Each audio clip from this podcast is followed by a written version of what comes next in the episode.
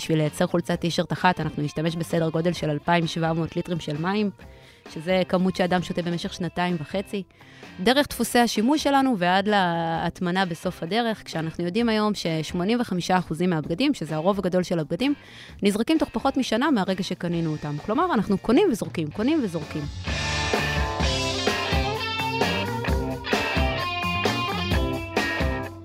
ברוכים הבאים למרקרים, פודקאסט סוף השבוע של דה מרקר. ההזדמנות שלכם לקחת פסק זמן ממחזור החדשות היומיומי ולצלול איתנו לאירועים, לאנשים ולרעיונות מאחורי החדשות. כאן באולפן איתכם גיא רולניק, והשבוע עדי דוברת. שלום עדי.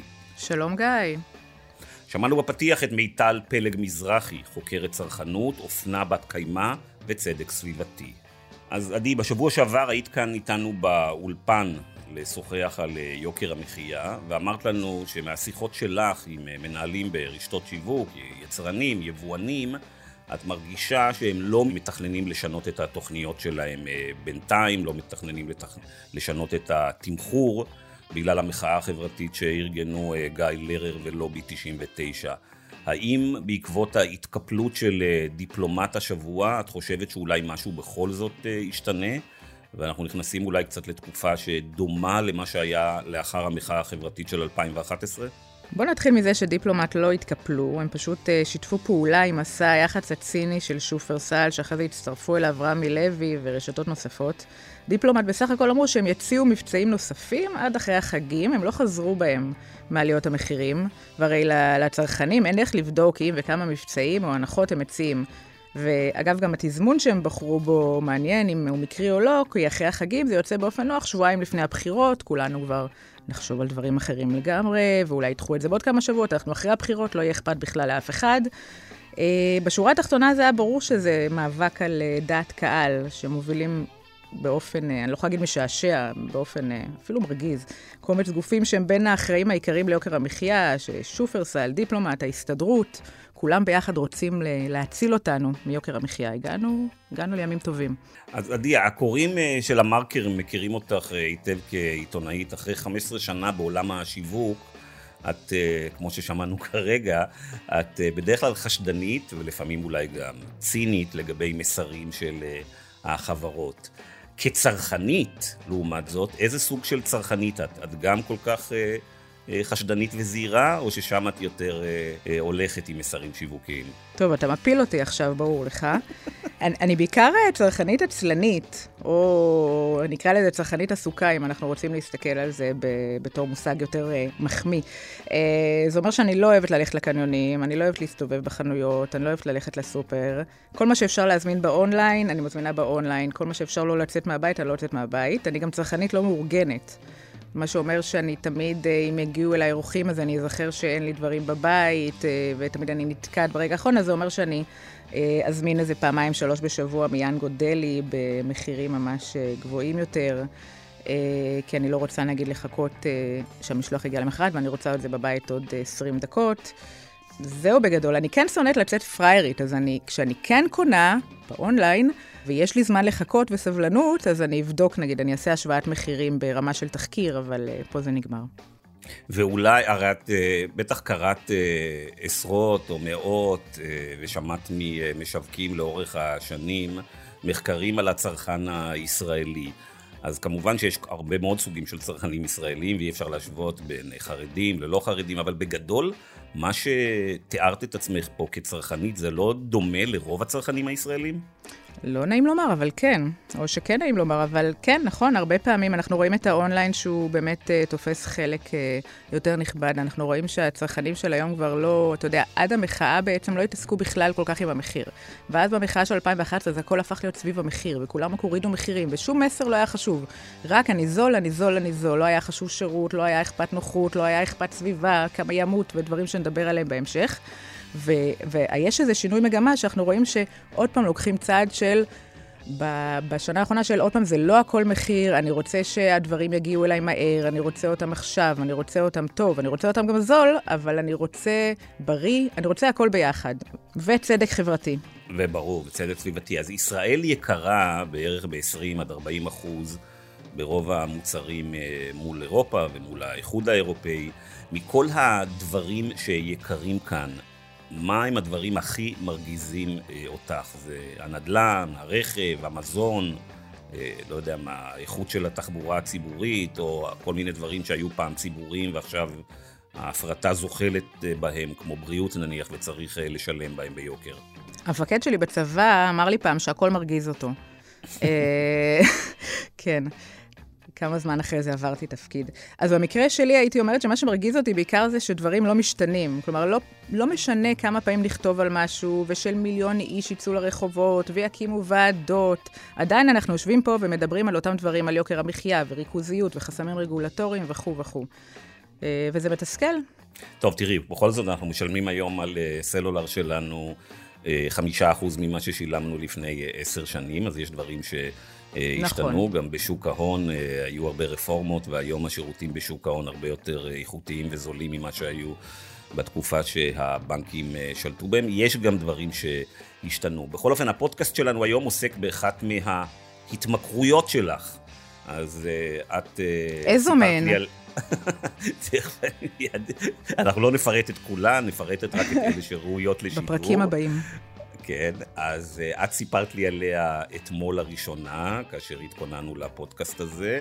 Uh, אז אני כבר ארגיע את המאזינים, זה לא אלכוהול, גם לא אינסטגרם, לא סמים, ולמיטב ידיעתי גם לא uh, הימורים. כאשר התכוננו לשיחה היום, אמרת לי שאת מכורה לזרה. לרשת האופנה הספרדית. תסבירי מה זה אומר להתמכר לזרה. אני אגיד, למה אתה צוחק? זה לא יפה. אני, אני אגיד שזרה, גם לך יש התמכרויות ונגיע גם לזה. נגיד שזרה זה שם קוד לשופינג. אני לא מכורה לזרה ספציפית, למרות שאני מודה שמצאתי את עצמי לא מזמן עומדת בתור של 45 דקות בקופה לזרה, כדי לקנות בגדים במחיר מלא, לא במבצע, וגם אני חושבת שלא לבשתי אותם. אבל אני חושבת שאם צריך לסכם, אז ההתמכרות היא ל, לריגוש, למשהו חדש, למשהו יפה, משהו שמרחיק אותך לרגע מה, מהיום-יום, והקשיים, והמינוס, והחופש הגדול. והפודקאסט שמנחיתים עליך בעבודה יום לפני. אה, אז הבנת אותי בגדול. ישראל היא באמת הרבה יותר יקרה כמעט בכל אה, תחום. אחד הבולטים ביותר, בעיקר בשנים האחרונות, זה כמובן המסעדות, המחירים בתל אביב מטורפים, וכמובן המזון, ובמקום שבו אנחנו כנראה מובילים אה, עולמית, זה מחירי הדיור שהם הגבוהים ביותר בעולם. אשר להתמכרות שלי סביב השופינג, שתצטרף אלינו האורחת שלנו, נדבר גם uh, עליה. מיטל פלג מזרחי, חוקרת צרכנות, אופנה uh, בת קיימא וצדק סביבתי, והיום היא אחראית על תחום uh, תעסוקה ירוקה בארגון חיים וסביבה. ארגון הגג של ארגוני הסביבה בישראל. יש לה תואר שני במדיניות ציבורית, והיום היא כותבת דוקטורט בנושא אופנה, צרכנות, שינוי אקלים וסביבה. אנחנו כאן בפודקאסט ובדה מרקר עוסקים הרבה ביוקר המחיה, אבל יש שיגידו, מבקרים, שהדיון הזה קצת דוחק לשוליים, דיון שאולי הרבה יותר חשוב, בנקודת הזמן, בהיסטוריה בה אנחנו נמצאים. וזה את הנזקים העצומים שאנחנו גורמים לסביבה, לאותה שכבה דקה ועדינה עליה אנחנו נמצאים על כדור הארץ כבר מאה אלף אה, שנה, כתוצאה מהצרכנות המטורפת אליה התרגלנו, ושגדלה בקצבים אקספוננציאליים מאז המהפכה התעשייתית ובעיקר בעשורים האחרונים. רק אתמול למשל פרסמה אמזון, הקמעונאית הגדולה והצומחת ביותר אה, בארצות הברית ואולי גם בעולם, את דוח הקיימות השנתי שלה, בו היא נאלצה להודות שטביעת הרגל הפחמנית שלה פליטות של פחמן דו-חמצני גדלה בשנה שעברה ב-18%, וזאת למרות כל המאמצים שלה להקטין את הנזקים שלה לסביבה באמצעות שינוי כל תהליכי הייצור וההפצה. האם יש מתח בין שמירה על הסביבה, עצירת אה, אסונות אקלימיים, והמאבקים להוזלת מוצרי הצריכה, מאבקים להורדת יוקר המחיה? האם אנחנו צריכים להפסיק להתמקד בשאלות של מחיר הטונה, הבשר והדגים, ולהתעניין יותר בהשפעות השליליות החיצוניות שכרוכות בייצורם, גידולם ושיווקם, ואולי אנחנו צריכים לעשות ולהניף את שני הדגלים האלה יחדיו. על כל אלה היום בפודקאסט המרקרים מיד מתחילים.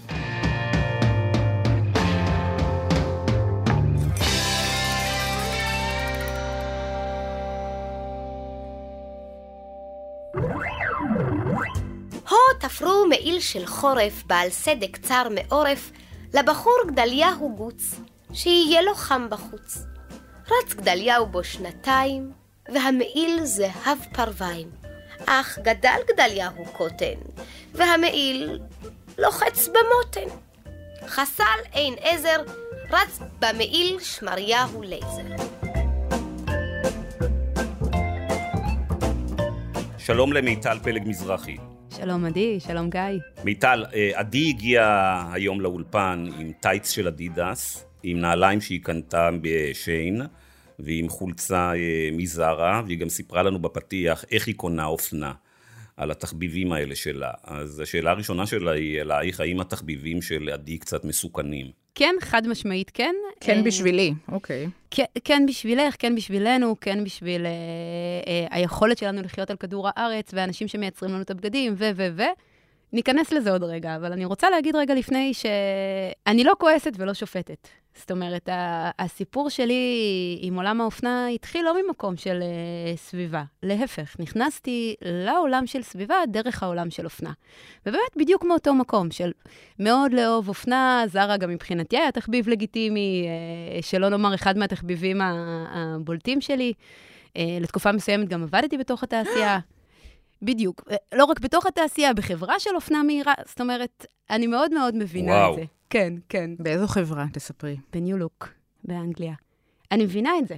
זאת אומרת, אה, האסימונים שלי לגבי סביבה נפלו, לשמחתי, דרך העולם הזה של אופנה ודרך אה, להבין מה קורה מאחורי הקלעים ובמה כרוך כל הארון המפואר שלי. כל מיני דברים שלא נחשפתי אליהם שהייתי חלק, אז, אה, אז אני לגמרי מבינה את זה, I hear you. אם את מחפשת למי לתת את הבגדים, מהתקופה הקשה. לא, אני מעריכה את החיים של הבגדים שלי. זה האלף-בית של אה, אופנה בת קיימא, זה להעריך את החיים, ואנחנו תמיד אומרים בעולמות שלנו שהבגד הכי מקיים והכי ירוק הוא הבגד שכבר יש לנו בתוך הארון שלנו. אז אני מחזיקה חזק חזק בבגדים שלי. אה, האם הרגלי הצריכה שלנו מסוכנים לנו? כן, חד משמעית. אנחנו יודעים להגיד היום שתעשיית האופנה היא התעשייה השנייה הכי מזהמת, השנייה הכי מנצלת על פני כדור הארץ. זאת אומרת, תעשייה שהיא תעשייה מאוד מאוד מאוד בעייתית, גם מבחינה סביבתית, גם מבחינת אה, ניצול, כל מה שכרוך במי מייצר לנו את הבגדים, או מי מייצרות לנו את הבגדים, אם להיות יותר מדויקת. יש לזה הרבה מאוד השלכות, אבל זה גם לא ממש עושה אותנו מאושרים. כל המחקרים מראים שזה לא שככל שאנחנו קונים יותר, אנחנו הופכים להיות יותר מאושרים, לפחות לא לטווח הארוך. יש אמנם את הרגע הקצר הזה של, ה, של האושר והשמחה כשקנינו, אבל כל מה שקורה אחר כך זה שאנחנו מוצאים את עצמנו עם ארונות אה, מלאים, די חנוקים, והרמת אושר שלנו לא גדלה, לא אושר באלף ולא אושר בעין, למרות שזה מאוד זול. אז אה, בואי מיטל תפרטי קצת יותר, אה, גם את המספרים וגם את אה, סוג הנזקים. אז אמרת שתעשיית האופנה, בזיהום שלה, בפליטות, נמצאת במקום השני, אבל בואו נסתכל נכון. בכלל על כל הנזקים. אז בדירוג הנזק, הרשע וההרס של כדור הארץ ושינוי האקלים. הם לפני דיפלומט עושה... או אחרי? סליחה. תלוי איזה מוצר שלהם. גם נגיע לדיפלומט. מה עושה אה, אה, תעשיית האופנה, ותכף נדבר גם על אופנה ואופנה מהירה, שיש הבדלים גדולים, אה, לפליטות אה, של אה, אה פחמן דו-חמצני, למים, לאוקיינוסים, למגוון הביולוגי, וכמה מיליוני אנשים, או כמו שאמרת, בעיקר נשים, מועסקים בה עדיין בתנאים הקרובים לעבדות מודרנית. תהליך הייצור של בגד הוא תהליך מאוד מאוד מאוד מזהם, מההתחלה ועד הסוף. זאת אומרת, כל אחד ואחד מהשלבים. מהגידול כותנה או ייצור של אה, פוליאסטר, ממש מהשלב הראשוני, אה, של כותנה שהיא אחד הצמחים הכי צמאים שיש. אה, לצורך העניין, בשביל לייצר חולצת טישרט אחת, אנחנו נשתמש בסדר גודל של 2,700 ליטרים של מים. שזה כמות שאדם שותה במשך שנתיים וחצי. דרך הצביעה של הבגדים, שמובילה לזה שתעשיית האופנה היא המקור השני בגודלו לזיהום של מים מתוקים, כי אנחנו צריכים הרבה מאוד מים והרבה מאוד כימיקלים רעילים בשביל אה, לצבוע את הבגדים שלנו. דרך דפוסי השימוש שלנו ועד להטמנה בסוף הדרך, כשאנחנו יודעים היום ש-85% מהבגדים, שזה הרוב הגדול של הבגדים, נזרקים תוך פחות משנה מהרגע שקנינו אותם. כלומר, אנחנו קונים וזורקים, קונים וזורקים. למה? התשובה היא אופנה מהירה. חברות האופנה המהירה היום מוציאות 52 קולקציות בשנה. 52. עכשיו, זה מספר מטורף, כי יש לנו 53 שבועות בשנה. וכמו שאנחנו יודעים, שאם תיכנסו היום לזרה או ל-H&M, או כל אחת מרשתות האופנה המהירה האחרות, ותחזרו בעוד חמישה ימים, אתם לא תמצאו את אותם הבגדים. שלא נדבר על כל מיני אה, אפליקציות כמו שיעין, אדיקטד, בו, סופרנובה וכולי, שמעלות 5,000 דגמים ביום לאתרים שלהם. אה, ואנחנו כבר ממש אה, יכולים לעשות את ההבחנה בין אופנה מהירה לאופנה אולטרה מהירה. אם עד היום דיברנו על אופנה מהירה, שזה באמת הרשתות הגדולות שנמצאות בדרך כלל בקניונים, אז היום המוקד הופך להיות אה, סביב אופנה אולטרה מהירה, הקצב עוד יותר מהיר, הזיהום הוא עוד יותר גדול, התחלופה מאוד מאוד גדולה. עכשיו, אה, הסיפור הזה של אופנה מהירה, זאת איזושהי אופנה קצת כמו שיש לנו fast food, fast fashion. אופנה מהירה שמייצרים אותה מאוד מהר, מתחלפת מאוד מהר, טרנדים עוברים מאוד אה, מהר, היא אחידה, היא גלובלית, נמכרת ומיוצרת בצורה זהה בכל העולם, והאיכות שלה, איך לומר, לא משהו. זאת אומרת, אנחנו קונים בזול, אבל משלמים ביוקר. הבגדים האלה לא מחזיקים מעמד ליותר מדי זמן, הם גם לא נועדו להחזיק מעמד ליותר מדי זמן. קיצור, תעשייה מאוד מאוד מאוד מאוד מזהמת, כזו שאחראית ליותר פליטות של גזי חממה מכל הטיסות וכלי הרכב גם יחד. כשאמרתי מקודם הטמנה, הרוב הגדול של הבגדים אה, מסיימים את חייהם אחרי פחות משנה. לצורך העניין, רק בארצות הברית לבד, בכל דקה מוטמנת משאית שלמה מלאה בבגדים לא רצויים, שמוטמנת בעיקר באפריקה ובדרום אמריקה, כמובן לא אצלנו, וזה מייצר אה, היום אחת מהבעיות הסביבתיות הכי קשות בעולם המתפתח, הדרום הגלובלי, עולם שלישי, איך שלא נרצה לקרוא לזה, במדינות אה, אה, הכי חלשות בעולם, אלה שאין להם את האמצעים להתמודד עם זה. אה, אבל פה לא נגמרים האלמנטים של אה, חוסר צדק סביבתי. שוב, תעשיית האופנה היא גם אחת מהתעשיות המנצלות ביותר בעולם. כזו שמעסיקה מיליארדי אנשים בתנאים מאוד מאוד קשים, 70% מהם הם נשים, 20% הם ילדים מתחת לגיל 12, משמרות מאוד ארוכות, סדר גודל של 96 שעות עבודה בשבוע. לשם ההשוואה, משרה מלאה בישראל עומדת על 42, כלומר פי 2 יותר שעות בישראל, כשמעל למחצית מהפועלות במפעלי הטקסטיל מספרות שהן סובלות מהתעללות פיזית ומילולית מדי יום. יום-יום שהן סופגות קללות ומכות, בזמן שהן מייצרות לנו את הבגדים. הכל בשם הניסיון לייצר כמה שיותר בפרק זמן כמה שיותר קצר, כמובן בשביל להגיע למחיר הכי זול שאפשר. שנוכל למכור הרבה מאוד, לזרוק הרבה מאוד ולא להפסיק להתחדש. אני לא רוצה לצאת uh, כמו הדמות של uh, אימא של שפע מארץ נהדרת, אם אתם מכירים. בוודאי. אבל בסדר, הבנו, זה מזהם והורס את העולם, uh, והכול טוב ויפה או לא יפה, ובאמת, אבל, אבל כל אחד הרי בסוף לוחם את ה... בוחר את הקרבות. הקרבות שלו, אני למשל צמחונית מגיל 11, ואני לא אקנה מוצרים מאור, או שנוסו על ידי בעלי חיים, ומישהו אחר נוסע בנסיעות שיתופיות, ואחר אה, מתעקש לשלם יותר לעובדים שלו. אבל בשורה התחתונה, רוב האנשים לא מוכנים עכשיו אה, אה, להתחיל ללבוש אה, בגדים שהם סייסטיינבל, כלומר, שנמכרים בחנויות, מה לעשות? היום אם את אה, קונה אה, בגד שהוא מחומרים ממוחזרים בחנויות האופנה של הרשתות, הם יעלו עשרות אחוזים יותר. ולא לכל אחד יש כוח לנבור עכשיו בחנויות יוד 2, או באתרים שבהכרח לא כאלה זולים. אז, אז איך עכשיו תשכנעו את כולם שבאמת אה, לא צריך כל כך הרבה, כשברור שאתם נלחמים בכוחות שהם הרבה יותר חזקים מכם, יש להם הרבה יותר כסף, הם מקדמים את תרבות הצריכה והאופנה המהירה והאינסטגרם. איך אתם הופכים את כל הנושא הזה לנגיש ואפשרי ופחות למעיק? תראי, את אומרת, אה, כל אחד בוחר את הקרבות שלו, אני מסכימה איתך. אני בחרתי את הקרב הזה כי, כי בניגוד לתעשיות מזהמות אחרות ודברים אחרים שאנחנו הרבה פעמים מרגישים באמת די קטנים מול המערכת הזאת. כשאנחנו מדברים על אופנה, צריך לזכור בראש ובראשונה שזה ממש לא חייב להיות ככה. לשמחתנו יש הרבה מאוד אלטרנטיבות אחרות, אם זה מעצבים עצמאיים, אם זה יד שנייה, שהרבה פעמים זה יותר זול מהמחיר הראשוני של הבגדים. תלוי איפה, תלוי מה, אבל הרבה פעמים זה יותר זול. בגדים הם מוחדשים, אה, מסיבות החלפה, ובעיקר בעיקר לקנות פחות.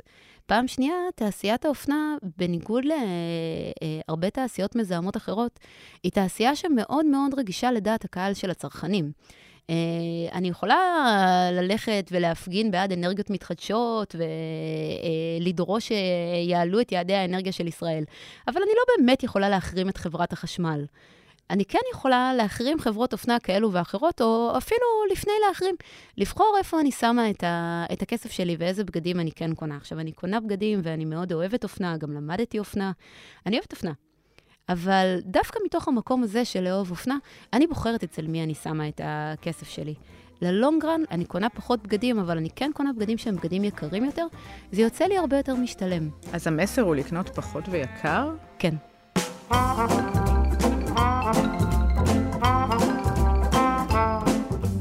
רץ בו לייזר כשנתיים, והמעיל זהב פרביים. עוד שנה, המעיל כאילו עוד יותר יפה אפילו. פעם הוא הרים ידיים, נתפקעו השרווליים.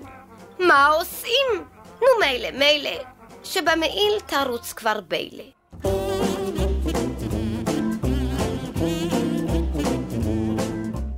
נניח שהיה פה עכשיו אה, מנכ"ל H&M, H&M זה חברה שוודית, והצפון אירופאים ידועים בכך שהם אה, מודעים מאוד לנושאים אה, סביבתיים.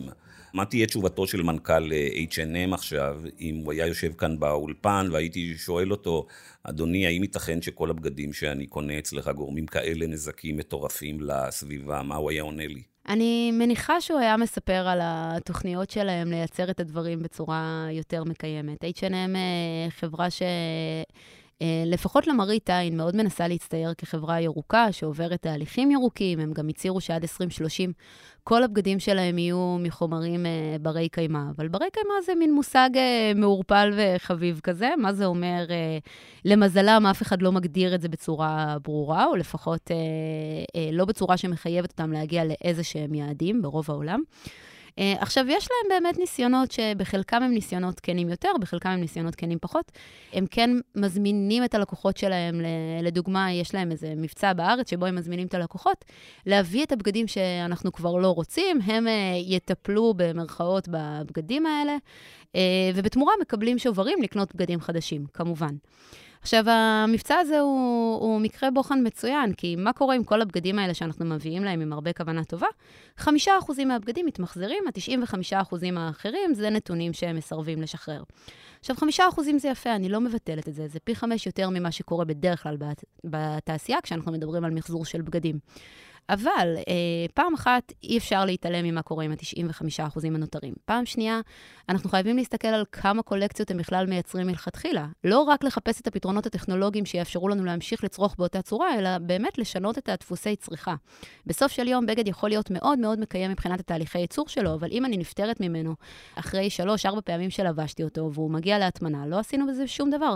ונקודה שלישית ואחרונה, שגם על זה H&M לא נותנים את הדין, ו-H&M לא ייחודיים בזה, גם כל חברת אופנה מהירה אחרת, זה תנאי העסקה של הפועלים והפועלות. אני לא חושבת שאפשר לדבר על קיימות אמיתית, מבלי להתייחס לתנאי העסקה של הפועלים והפועלות. אז מה באמת תנאי העסקה של הפועלים והפועלות של H&M? זה ידוע לנו? לא, והם טוענים שזה גם לא ידוע להם. השיטה עובדת ככה שיש את החברה, את התאגיד הגדול, ויש את הספקי משנה, כל מיני מפעלים שנמצאים בהודו, בנגלדש, וייטנאם, אתיופיה. הם משלמים להם איקס של כסף, ובתמורה מייתרים עבורם כמות כזו וכזו של חולצות. אבל גם כשאת קונה, ואת אומרת שאת בעד לקנות uh, פחות של מותגים יותר יקרים, אז גם כשאת קונה עכשיו אצל uh, מותג על uh, יקר יותר, אוקיי? מי, מי אמר שמהעובדים שלו מקבלים תשלום יותר גבוה, יחס ראוי? יכול להיות פשוט שמוכרים את זה כי המיצוב שלהם יותר יקר, והוא מכניס יותר כסף לכיס, וזה הכל. נכון, זאת נקודה מצוינת. אנחנו, יכולים לה... אנחנו יכולות להגיד ככלל אצבע, שכל בגד זול בהכרח קשור, ב... כרוך בניצול, בזיהום, אבל לא כל בגד יקר אה, הוא בגד מקיים, רחוק מזה. איך אני כן יכולה לדעת? יש כל מיני תקנים שהם תקנים אה, בינלאומיים ועמותות שבודקות את זה. Fashion Revolution, Sustain Your Style, Clean Closet Campaign. אבל היום לכל הרשתות המובילות, אם את הולכת עכשיו נגיד לזרה, סלחו לי שאני מזכירה אותם, הם כולם כבר למדו לשחק את המשחק הזה, יש להם את Join Life קוראים לזה, ואז כל, על כל כזה תווית כתוב, זה הם, הם חיסכון במים, הם מוחזר ככה וככה, העובדים אה, מרוצים נורא וכו' וכו' וכו'. אה, אז, אז את לא באמת יכולה לדעת, אין על זה, לתחושתי, שום פיקוח. פיקוח באמת, אף אחד לא יודע מה קורה בחברות האלה, במפעלים האלה, לא של חברות שמוכרות בזול ולא בחברות שמוכרות ביוקר. אז למה שאני אקנה ביוקר?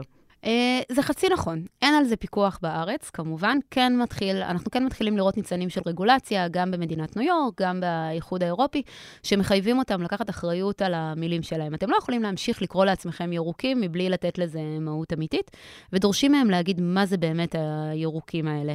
מה זה אומר? עד שהרגולציה הזאת תיכנס לתוקף, כן, יש כל מיני אה, אה, עמותות ו-NGO שבאות ותומכות ואומרות מי בדיוק אה, ירוק, איפה כן לקנות. בישראל יש לנו את מתלבשות ואת סחר הוגן ישראל, שעונים בדיוק על השאלות האלה. וצריך לזכור שהרוב הגדול של המעצבים העצמאיים או מעצבים מקומיים, כן מעסיקים בסחר הוגן, ו... וישמחו לספר על זה באתרים שלהם. אין תעשיית אופנה באמת ב... בישראל, הרי היא נכחדה כבר מזמן, יש רק ספיחים, כולם אה, מייצרים כבר במזרח. כן, זה גם חלק מהסיפור. אה, היא באמת הצטמצמה בצורה מאוד משמעותית, יותר מחצי מהעובדים איבדו את הפרנסה שלהם, אבל היא כן עדיין קיימת, כן יש הרבה מאוד אה, מעצבים עצמאיים שפועלים בישראל ומייצרים אה, בכל מיני מקומות, בדרך כלל בעזה, ברשות, בישראל. מיטל, לי יש אה, סבלנות אה, אפסית אה, לקניות של בגדים. כשאני נכנס לחנות בגדים, אחרי חמש דקות אני מאבד עניין ואני רוצה כבר לקנות וללכת. אבל אני חושב שבעשר, עשרים שנים האחרונות, כמות הבגדים שאני קונה גדלה דרמטית, ואני אגיד לך גם למה. לפני עשרים שנה, שהייתי קונה ז'קט או חליפה, זה היה מחזיק אה, שנים. ומה שגיליתי בשנים האחרונות הוא שזה לא משנה לאיזה רשת אני נכנס, הבגדים מתפוררים אחרי כמה חודשים, מקסימום אה, שנה. ובעצם בקניונים ואפילו באונליין לא מצאתי שום דבר שבו אני אומר שאני קונה, וזה מחזיק הרבה מאוד כביסה והרבה מאוד uh, שנים. כן, זה אפילו יותר מתסכל, כי גם מוציאים וקונים ומותג, וגם בסוף זה נהרס באותה, באותה מהירות. כי הם בעצם כולם חייבים uh, לתת תחרות לאותן uh, רשתות אופנה מהירות. אז חוץ מנתניהו, שבאמת עדיין, שמקבל ממילצ'ן חולצות... Uh, של אה, בריוני, שעולות 600 אה, דולר לחתיכה. אני מניח, אגב, אני לא יודע, אני אף פעם לא קניתי חולצה של בריוני. הוא בסך הכל מנסה לשמור על הסביבה. אוקיי. אוקיי, אז יכול להיות שבריוני חולצה ב-600 דולר שהוא קיבל ממילצ'ן, אה, מחזיקה יותר זמן מחולצה של H&M או של זרה או של בננה ריפבליק או של גאפ או של אולד נייבי או של קסטרו, אין לי מושג. אבל אה, באמת, זו חולצה ב-600 דולר. יש בכלל רשתות היום שאתה יכול לקנות בהן אה, בגדים והם יחזיקו שנים? בטח. אה, אני לא יודעת אם רשתות גדולות, אבל, אבל כן, יש אצל מי לקנות בגדים שהם בגדים באיכות טובה יותר, שמחזיקה להרבה יותר זמן. זה יותר קשה, אבל זה לא קשה כמו שאנחנו חושבים. יש הרבה יותר מדרך אחת לצרוך אופנה בת קיימא. איך אנחנו יכולים לעשות את זה? קודם כל, יד שנייה ווינטג', שזה בגדים שיוצרו לפני 20-30 אה, שנה.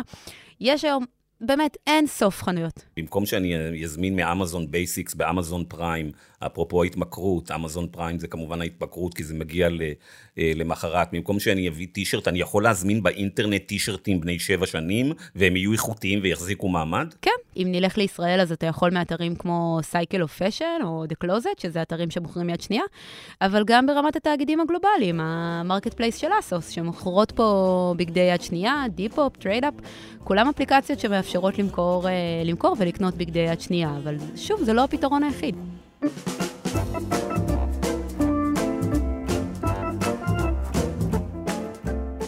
רצה בלבו שנתיים והמעיל זהב פרוויים. עוד שנה המעיל כאילו עוד יותר יפה אפילו. פעם ביילה מתכופפת, הבטנה מתעופפת. ופוסקת החבריה שבמעיל תרוץ כבר חיה.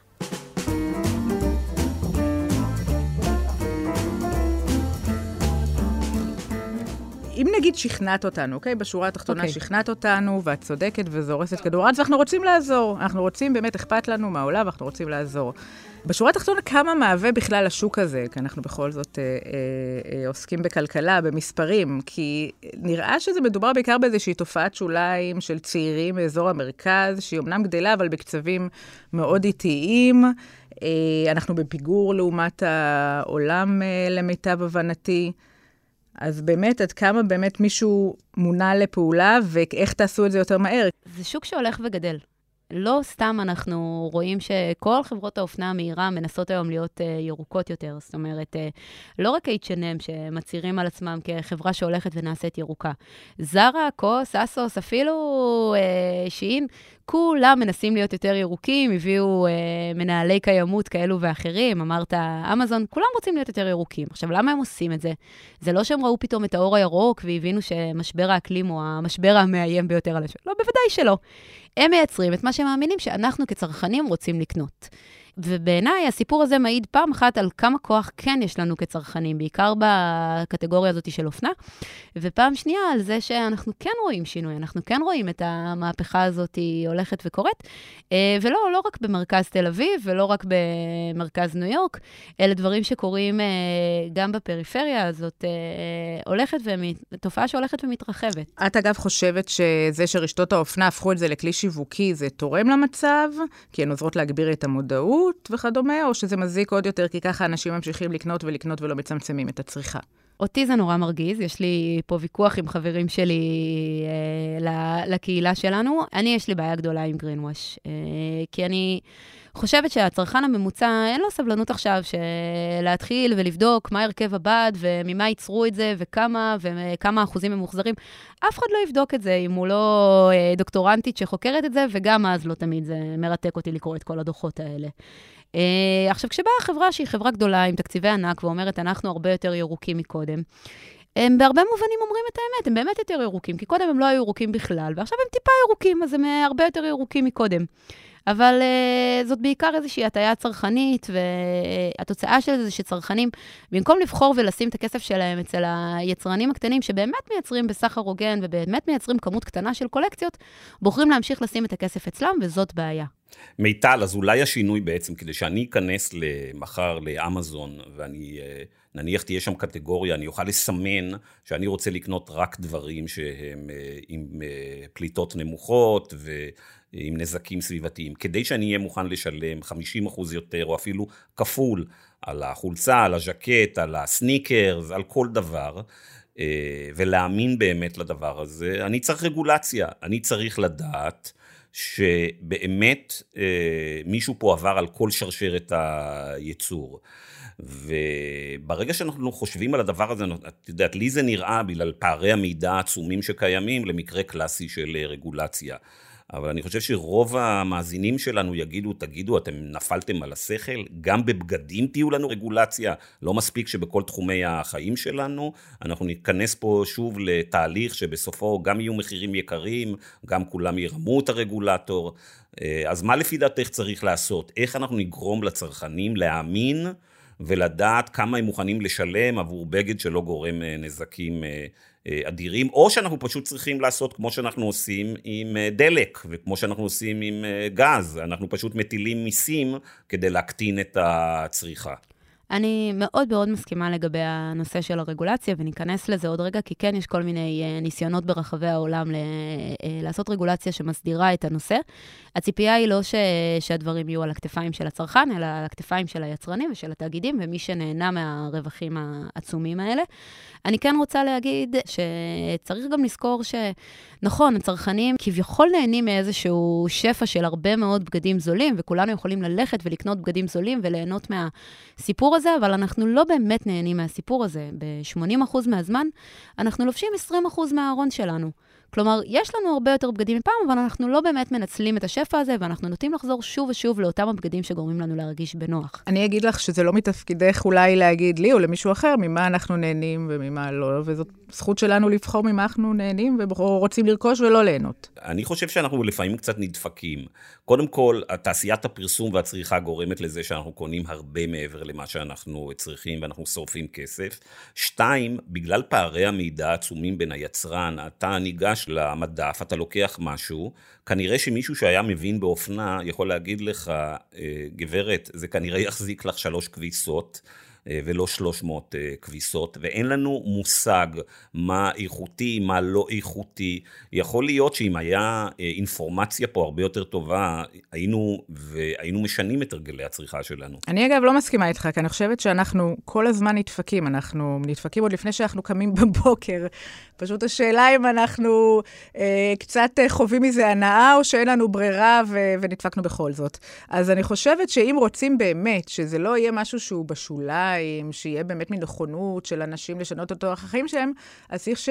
ש... שיהפכו את זה לנגיש. וזה אומר אולי, לא יודעת, אולי שייתנו, אני זורקת פה ככה סתם, מענקים לחברות שמוכרות בזול בגדים ממוחזרים. עדי, תגידי, את לא מרגישה שלפעמים שופינג של אה, בגדים זה קצת כמו אינסטגרם? כלומר, אתה אני נמצא לא באינסטגרם, באינסטגרם. אתה מסתכל עשר או חצי, אה, את לא באינסטגרם, בטח הילדים והחברים, את רואה. זה קצת מרגיש כמו אינסטגרם, זה מין, ברגע שהאופנה הפכה להיות דבר כל כך מהיר וכל כך זול, בעצם הצר, היצרנים הצליחו להפוך אותנו למכורים לדבר הזה, כמעט כמו שאנחנו מכורים ל... לאינסטגרם, לפייסבוק, או ל... לא יודע מה, לאלכוהול. אז אני לא מכורה לאינסטגרם ופייסבוק, בכלל, אה, נהפוך הוא. אה, כן מכורה, מה, מה זה מכורה לבגדים? אני אוהבת, אני אוהבת בגדים, אני אוהבת לקנות. אה, החודש קניתי שלושה תיקים, אולי ארבעה, אל תהרגי אותי. הייתי, בתחושה שאין לי מספיק תיקים. ולפני שהגעתי לפה היום שקלתי, חשבתי לעצמי, מה לבשתי פעם קודמת שהייתי במערכת, אני צריכה לשים לב לא ללבוש אותו דבר, ו- ו- וזה מה שגורם לי אושר, אתה יודע, ואתה יכול להגיד מה שאתה רוצה. עדי, אנחנו נותנים לך אישור מפה והלאה להגיע לאולפן של uh, המרקרים תמיד עם אותם בגדים שאת זה לובשת לא יקרה, היום. זה לא יקרה בחיים. נקרא לזה המדים של הפודקאסט. אה, לא, אבל, אבל בסוף, בסוף אנחנו צריכים אה, למצוא דרך שהדברים האלה יגיעו, שאם אני באמת... זה לא הדבר הכי חשוב לי בעולם, אבל נגיד זה בין עשרת הדברים החשובים לי, לעזור ל, ל, לסיפור הזה של, ה, של האופנה בת קיימא, אז באמת, אני רוצה שהדברים יגיעו אליי מהר, ואני רוצה שהם לא יעלו לי הרבה, וצריכים לראות איך זה יקרה, כי אם, כי אם לא ימצאו לזה פתרון, לא, לא נגרום עכשיו לכל האנשים בעולם להפסיק להתמכר לתרבות הצריכה. Mm-hmm. בטח לא בזמן הקרוב. נכון. אז יש כל מיני פתרונות. הפתרון הוא באמת uh, בדמות של רגולציה, לפני כל דבר אחר. אגב, אתם אומרים לשלם פי שתיים, אה, זה לא לשלם פי שתיים, הערכות הכי שמרניות על כמה יותר אנחנו נצטרך לשלם כצרכנים. בשביל שהבגדים שלנו ייוצרו בסחר הוגן, מדברות על 12% תוספת למחיר. 12% זה לא תוספת כל כך נוראית. מי ישלם את רוב ההפסד? הבעלים של אותן חברות. רגע, מיטל, אני חייב להתערב פה, את יודעת, אנחנו לא יודעים בדיוק מי יישא בנטל הזה, בגלל שאנחנו אנחנו יודעים לגמרי יודעים. זה יהיה אנחנו. אני רק אסיים את המשפט, אני אגיד, הבעלים של uh, זרה, H&M ופריימרק הם אורחים קבועים ברשימת עשרת האנשים העשירים בעולם. לא, לא, אין ספק, אבל אנחנו יודעים שמיסים, כאשר מטילים אותם, השאלה היא מי נושא בנטל המיסוי, זה לא ניכנס מדי לכלכלה, כן. זה תלוי בגמישות הביקוש וההיצע. אף אחד לא תוקע לידינו שאם יהיה מיסוי על זה, שהוא לא יגולגל על הצרכנים. אז בואו תראו סיפור יפה על רגולציה, כי רגולציה, כמו שאנחנו יודעים, היא לא רק אה, מיסוי, רחוק מזה. אחת החקיקות היותר מעניינות שעברו ממש לא מזמן, באפריל האחרון במדינת ניו יורק, היא חקיקה שקובעת שכל חברת אופנה שמוכרת בניו יורק, כולם, כולם, כולם, כולם, אה, מגוצ'י ועד לשין, כולם היו מחויבות לדווח על המאמצים שהן עושות להפחתה של פליטות אה, גזי חממה, כלומר, כמה הן באמת מצליחות אה, להפחית, ולמפות את כל הספקים שלהם, כשבתוך ספקי המשנה שלהם מחויבות למפות לפחות 50% מ, אה, מהעובדים שלהם, כמה הם מרוויחים ביחס לשכר המינימום. עכשיו, מה עושים עם כל המידע הזה? את כל המידע הזה הן מחויבות להעלות פעם אחת למאגר מידע ממשלתי, פעם אחת לאתרי אינטרנט שלהם, ופעם שלישית, לתלות את זה בשלטים ענקיים בכניסה לחנויות, בהנחה שיש להם חנות פיזית. חברה שלא תעמוד בסיפור הזה תיכנס בקנס בשווי של 450 מיליון דולר. עכשיו, מה יפה בחקיקה הזאת? החקיקה הזאת היא בעצם באה ואומרת, וזה שוב עבר ממש לא מזמן, אפריל האחרון בניו יורק, היא באה ו... ואומרת, אנחנו לא רוצים שהצרכנים יצטרכו לשלם יותר על הבגדים שלהם, אנחנו כן רוצים לתת לצרכנים את המידע. איזה חברה עושה מה. עכשיו, יבוא הצרכן, יקרא את השלט בכניסה לחנות, או ייכנס לאתר אינטרנט ויראה מה עושה החברה, ויקבל את ההחלטות שלו לבד.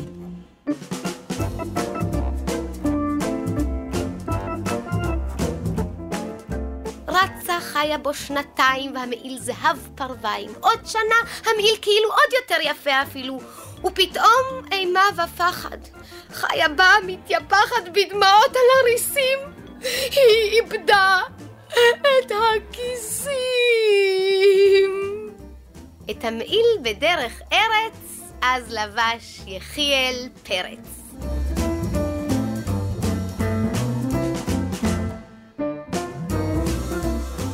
עדי, שאלה אחרונה שלך. שאלה אחרונה שלי, לא יודעת, אני, אני חייבת להגיד שהגעתי אה, קצת, אה, קצת הרבה סקפטית וצינית, אה, ועכשיו פתאום קצת אכפת לי, אכפת לי יותר.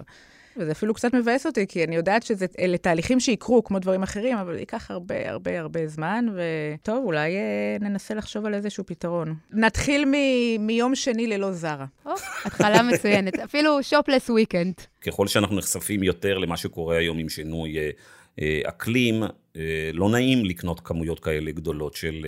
אבל אתה יודע למי לא נעים, למי שיכול להרשות לעצמו שיהיה לו לא נעים, ויש לו כסף לקנות ביותר יקר, ויש לו כסף לאכול אוכל אורגני, אז, אז לא נעים לו. אבל כל שאר האנשים צריכים... בסוף לחיות את החיים ולהתקיים. זה נכון, זה נכון. אולי באמת השיחה הזאת מתאימה באמת, כרגע נמצאת עדיין ב... בעשירונים העליונים, בשעה שבחמשת העשירונים התחתונים אין להם בכלל זמן לנהל את השיחה הזאת, ולגיטימי כמובן שלא יהיה להם זמן. אני מסכימה ו- ולא מסכימה. שוב, לקנות פחות זה משהו שכולנו יכולים להרשות לעצמנו, איך שלא נהפוך את זה. האם אני באמת צריכה לקנות כל שבוע שלוש חולצות במאה? לא. אני לא צריכה בכל, uh, בכל חודש להתחדש ביותר מעשר חולצות. איך שלא נהפוך את זה, בטח ובטח כשהאיכות של זה היא איכות כל כך ירודה. ומעבר לזה, ו- ואני מסכימה שלרכוש אופנה בת קיימא, בטח ובטח יותר קל כש- כשיש לנו פריבילגיות, כמו כל דבר אחר אגב. אבל אנחנו גם כן צריכים לזכור שבסוף של יום הפריבילגיה האמיתית זה לשבת מול הטלפונים שלנו ולהזמין בגדים, או להיכנס לזרה ולקנות uh, בגדים בתור תחביב, בזמן שבקצה השני של העולם יש לנו נשים וילדים שעוברים התעללות קשה מאוד בשביל שהבגדים שלנו יהיו כל כך זולים. אז אני מסכימה, כן, יש משהו פריבילגי בתוך השיח הזה, אבל אנחנו לא יכולים לשכוח שבסוף של יום אנחנו נמצאים בצד הפריבילגי של, ה, של הכדור. איך שלא נהפוך את זה, וזה לא לגמרי שאלה של לאיזה עשירון אנחנו שייכים. מיטל, לפני שניפרד ממך, אה, שאלה אחרונה, הבנתי שהגעת אלינו גם על האולפן היום על אופניים, כמה זמן זה לקח לך? אה, לא הרבה זמן, זה לקח לי 20 דקות, תוך כדי גם הייתי בזום, בכלל הייתי יעילה. נורא רציתי ש... שתגיד שהגיע בג'יפ, כדי שזה... לא, לא. כדי שתדכי את ה... שלא יהיה לך את הרגשות אשם, אה? בדיוק. אז 20 דקות בחום יולי-אוגוסט של אה, תל אביב. לא נורא. וזה סבבה. היא אפילו מריחה בסדר, שכנראה זה קשור לבד של הבגדים האיכותיים, ושמנדף את הזיעה. כנראה שבגדים ממוחזרים אולי כן. פועלים. לא, הוא דווקא לא ממוחזר, זאת האמת חולצה חדשה.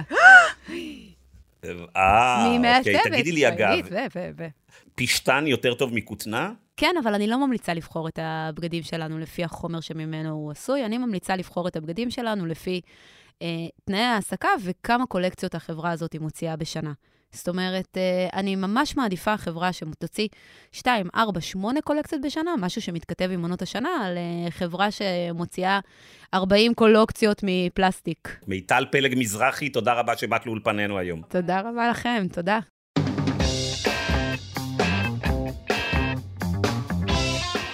טוב, עדי, עכשיו שמיטל כבר יצאה מהאולפן, אה, את יכולה לגלות למאזינים ולי האם יש סיכוי שהחצי שעה עם אה, מיטל תביא לאיזה שינוי קל בהרגלי הצריכה שלך ושלי? תראה, אני חושבת שזה לא תלוי רק בי, זה תלוי במה יהיה הסייל הבא של אה, זרה ומתי הוא יצא. אבל uh, אני חושבת באמת עכשיו שבשורה התחתונה, תרבות הצריכה לא הולכת לשום מקום, וצריכה מוגזמת, כמו כל התמכרות, היא בסוף uh, נובעת מאורח חיים של אנשים שהוא לחוץ, ושהוא רווי באווירה של חרדות ואי-ודאות לגבי העתיד. ואנחנו רואים את זה, אגב, גם בהוצאות בכרטיסי אשראי.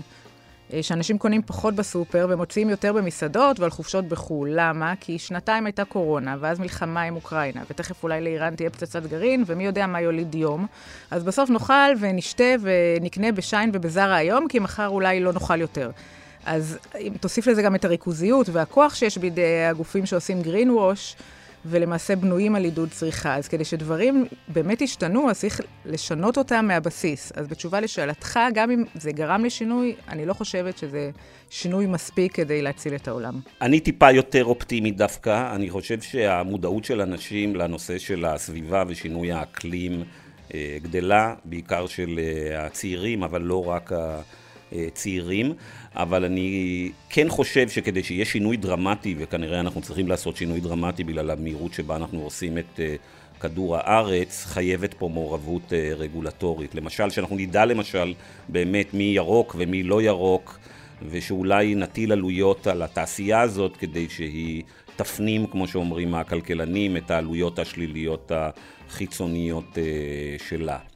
אז uh, אני חושב שכן יהיה uh, שינוי, אבל הוא כנראה לא בקצב שאנחנו uh, צריכים, אנחנו צריכים קצב הרבה יותר מהיר. והדבר האחרון, לגבי יוקר המחיה, אני חושב שאנחנו צריכים להילחם את שתי המלחמות האלה ביחד. גם להילחם בריכוזיות ובכל השיטות של השחקנים כדי להרים מחירים, וגם להגיד אם צריך להרים מחירים בשביל להציל את כדור הארץ, זה מחיר שאנחנו כ... חברה צריכים אה, אה, לקחת אותו בחשבון. אני אגב חושבת שהריכוזיות יותר למעלה, כי כל עוד לא תטפל בנושא הריכוזיות, ועדיין יהיו אותן מספר קבוצות שמכתיבים לך מה, מה אתה צורך, ואיך אתה קונה ובכמה אתה קונה, לא יהיה שינוי אמיתי גם בצריכה וב, ובמה שמציעים לנו, כי בעצם הכל נשלט, ואנחנו כמו בובות על חוטים. נכון מאוד. ואני אוסיף, לא, אני חושב שאת צודקת בהיבט נוסף, והוא... שהחסם הגדול ביותר אה, לחוקים שמקטינים את הזיהום וההרס של כדור הארץ זה הכוח הפוליטי של חברות הענק. ואם לא נטפל בריכוזיות, אז גם לא יהיה לנו דרך להתמודד עם החברות האלה והשליטה שלהם בפוליטיקאים. לחלוטין. אז הסכמנו בסוף. אז הסכמנו בסוף, אה, ואולי אפילו קצת אה, נשתנה בהרגלי הצריכה אה, שלנו. עדי דוברה, תודה רבה שבאת לאולפנינו, נשמח לראות אותך מאוד כאן אה, אה, בקרוב, עם המדים הרגילים שלנו, עם הטייץ של אדידס, עם החולצת הטישרט של אה, זרה. וכמובן אני רוצה להגיד שאנחנו לא עושים פה פרסומת לזרה, וזרה לא נותנת לנו אה, חסויות. אבל ברור לך שעכשיו אני צריכה לזרוק את הטייץ של אדידס או ואת החולצה של זרה, כי זהו, כי אני, עכשיו כולם דיברו עליהם ואני לא יכולה לבוש את זה יותר, אבל בסדר. תודה רבה לעדי דוברה, תודה רבה למיטל פלג אה, מזרחי, תודה רבה לאמיר פקטור המפיק ולדן ברומר העורך האגדי, ואנחנו נתראה פה בשבוע הבא כרגיל. להתראות.